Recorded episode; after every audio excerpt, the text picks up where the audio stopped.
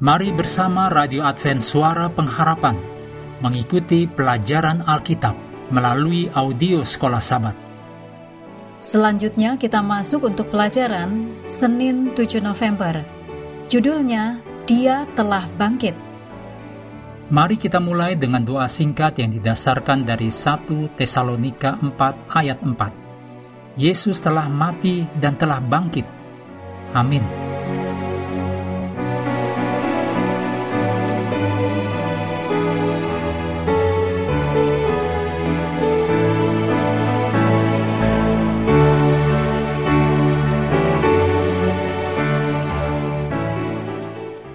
Kemenangan Kristus atas iblis dan kekuatan jahatnya telah dikunci di atas kayu salib dan ditegaskan dengan kubur yang kosong.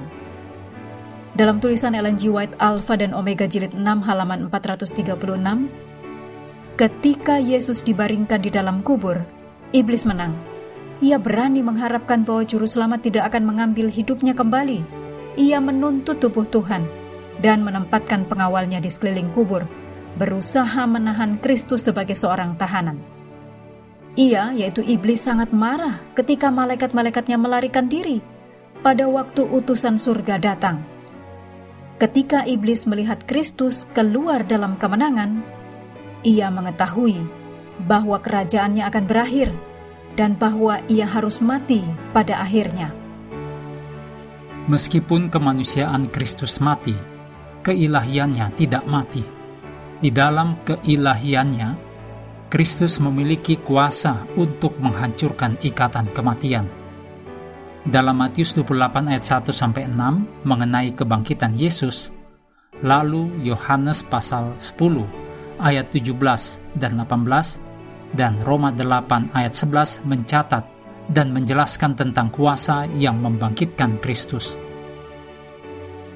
Selama pelayanan Yesus di Samaria Perea, Yesus menyatakan bahwa Dia sendiri memiliki kuasa untuk menyerahkan nyawanya dan mengambilnya kembali. Dicatat dalam Yohanes 10 ayat 17 dan 18. Kepada Marta, Yesus berkata, Akulah kebangkitan dan hidup. Yohanes 11 ayat 25. Bagian lain berbicara tentang kebangkitan Yesus sebagai tindakan Allah. Kisah 2 ayat 24, Roma 8 ayat 11, Galatia 1 ayat 1, dan Ibrani 13 ayat 20. Bahkan seorang malaikat Tuhan yang perkasa terlibat di dalam peristiwa yang mulia itu.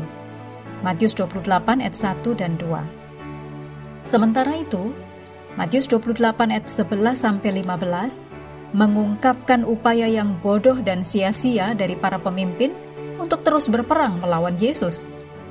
Tentara Romawi memberitahu para pemimpin itu semua hal yang telah terjadi. Dicatat dalam Matius 28 ayat 11. Tersirat dalam kisah ini adalah bahwa para penjaga melihat kebangkitan itu.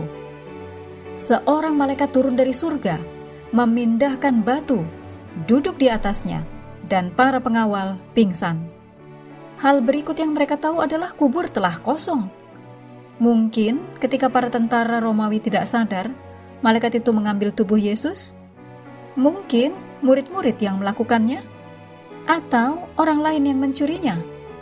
Apa pun yang terjadi, tubuh Yesus sudah jelas hilang. Seorang malaikat turun dari surga. Orang-orang pingsan karena ketakutan. Kubur yang kosong akan cukup membingungkan para pemimpin agama. Tetapi bahwa mereka memberikan sejumlah besar uang kepada para prajurit yang ditulis dalam Matius 28 ayat 12 untuk membuat para tentara ini diam menyiratkan bahwa apa pun yang dikatakan tentara-tentara ini telah sangat mengganggu para pemimpin agama. Dan apa yang para tentara itu bicarakan tentu saja adalah kebangkitan Yesus Beberapa orang mencemooh pandangan bahwa orang pertama yang melihat Kristus dibangkitkan adalah orang-orang Romawi, walaupun kebenaran ini melambangkan apa yang akan terjadi berikutnya, yaitu Injil sampai juga kepada orang-orang kafir. Mengakhiri pelajaran hari ini, mari kembali kepada ayat hafalan kita, Wahyu 1 ayat 17 dan 18. Ketika aku melihat dia, tersungkurlah aku di depan kakinya, sama seperti orang yang mati. Tetapi ia meletakkan tangan kanannya di atasku, lalu berkata, Jangan takut, aku adalah yang awal dan yang akhir, dan yang hidup. Aku telah mati, namun lihatlah, aku hidup sampai selama-lamanya, dan aku memegang segala kunci maut dan kerajaan maut.